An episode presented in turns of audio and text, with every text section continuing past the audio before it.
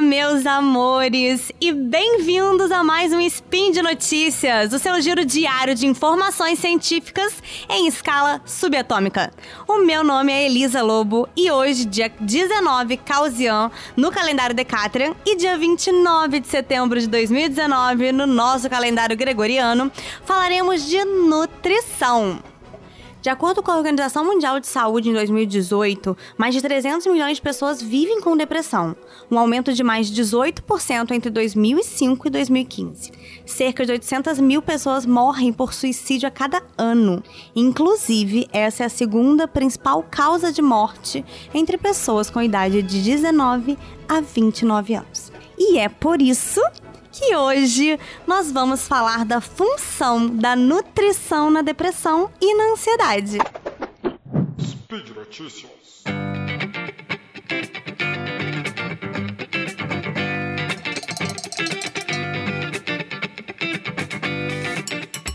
Primeira coisa que eu preciso dizer para vocês é quem trata essas doenças é o médico, né, especialista, né?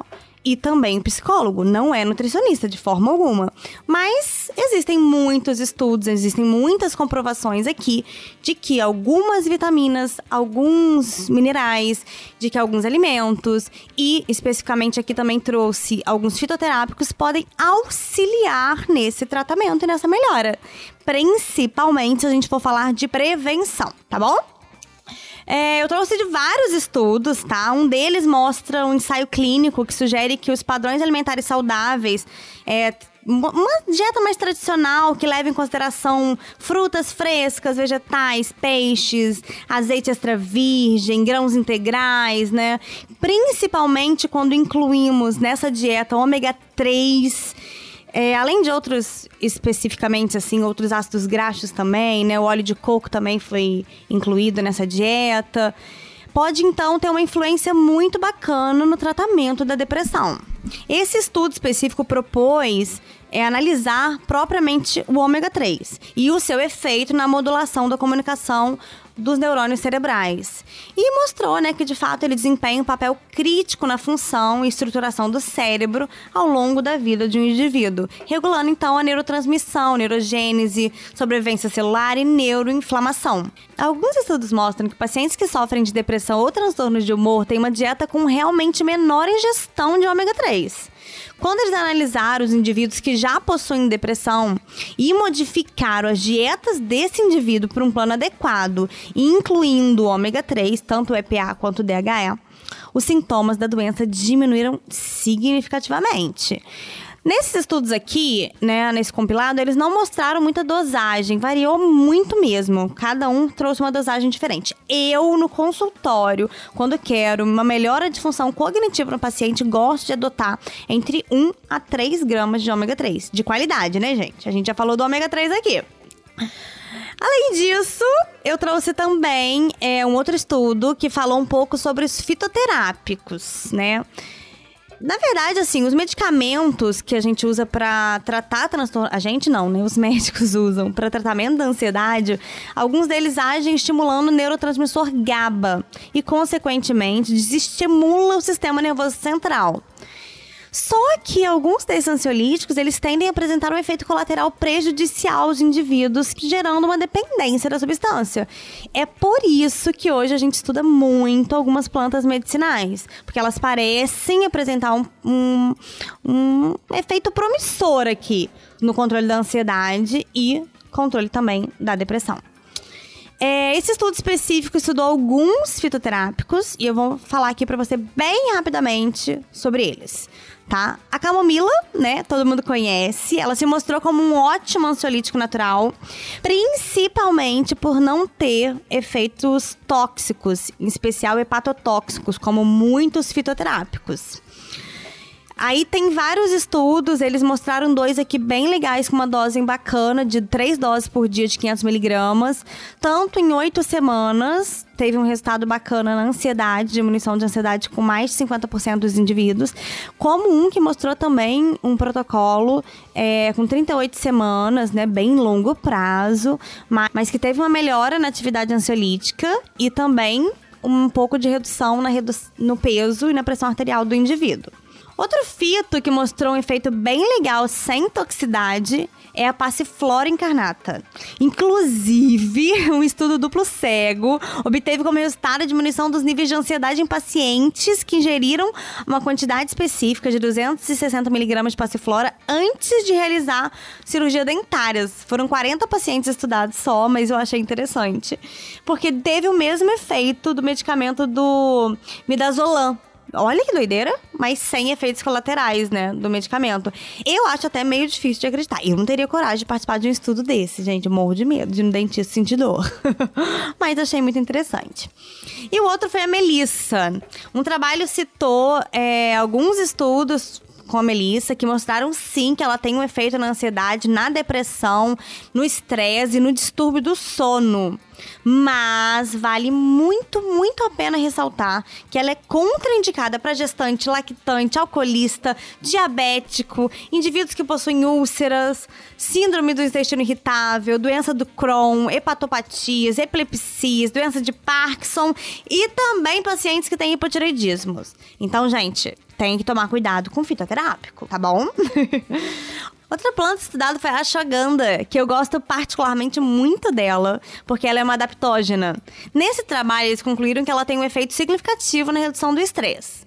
É, em especial porque ela age diretamente na diminuição do cortisol. Então, se o caso foi estresse, ela se mostrou bacana, né? Não necessariamente na depressão, mas a vantagem dela é que ela é mais segura, sem os efeitos hepatotóxicos que a gente falou aqui, tá bom?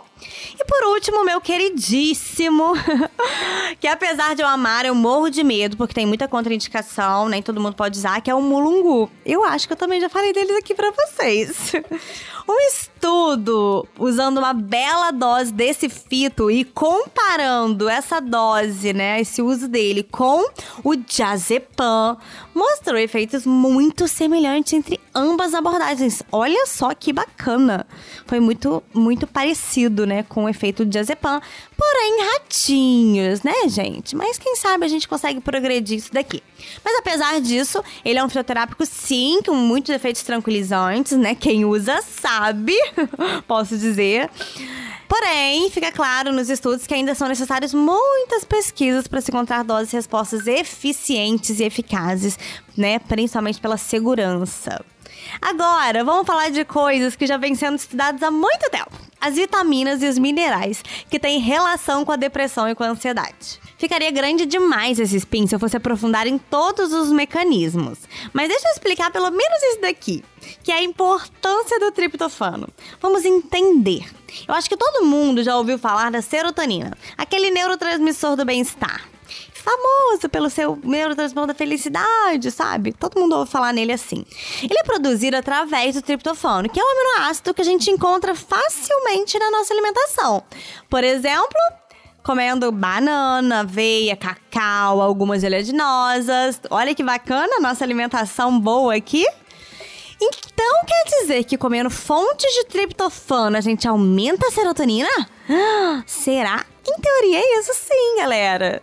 Não é só isso. O triptofano precisa ser convertido em L-triptofano. E adivinha só quem vai atuar aqui? mais nutrientes. O magnésio e a vitamina B6 são cofatores importantes desse processo. Hum, vamos pensar aqui em alimentos ricos desses nutrientes: cereais, nozes, vegetais verde escuro, abacate. Hum, vejo bem mais comida de verdade aqui. Mais uma vez a comida de verdade fazendo coisas que a gente nem imagina, não é não? não para por aqui, né? Os bons níveis de serotonina, eles também são responsáveis por um bom nível de melatonina, que é aquela famosa por regular o nosso sono, inclusive ela é bem usada em forma de suplemento. Quando a gente entende um pouco esses processos, a gente entende também como que agem os medicamentos, porque alguns medicamentos, eles agem aumentando o tempo de ação lá nas sinapses neurais da serotonina, com o intuito de prolongar a ação, a ação dessa serotonina. Mas pensem comigo, se a produção dela é baixa, será que vai adiantar a gente prolongar essa ação?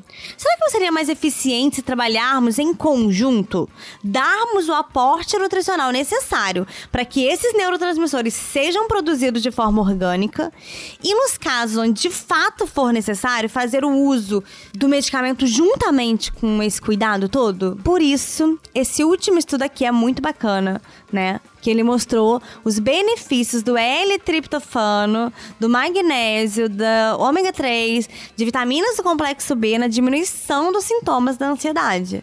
Também existem bons estudos feitos com a vitamina D e com o folato. Inclusive, alguns autores sugerem o uso do folato juntamente com medicamentos antidepressivos, porque ele aumenta o efeito desse medicamento. Então, gente, eu termino esse spin trazendo uma reflexão para vocês. Por que não comer mais vitaminas, minerais, chás? É tão simples. É claro que não é para deixar o tratamento convencional de lado.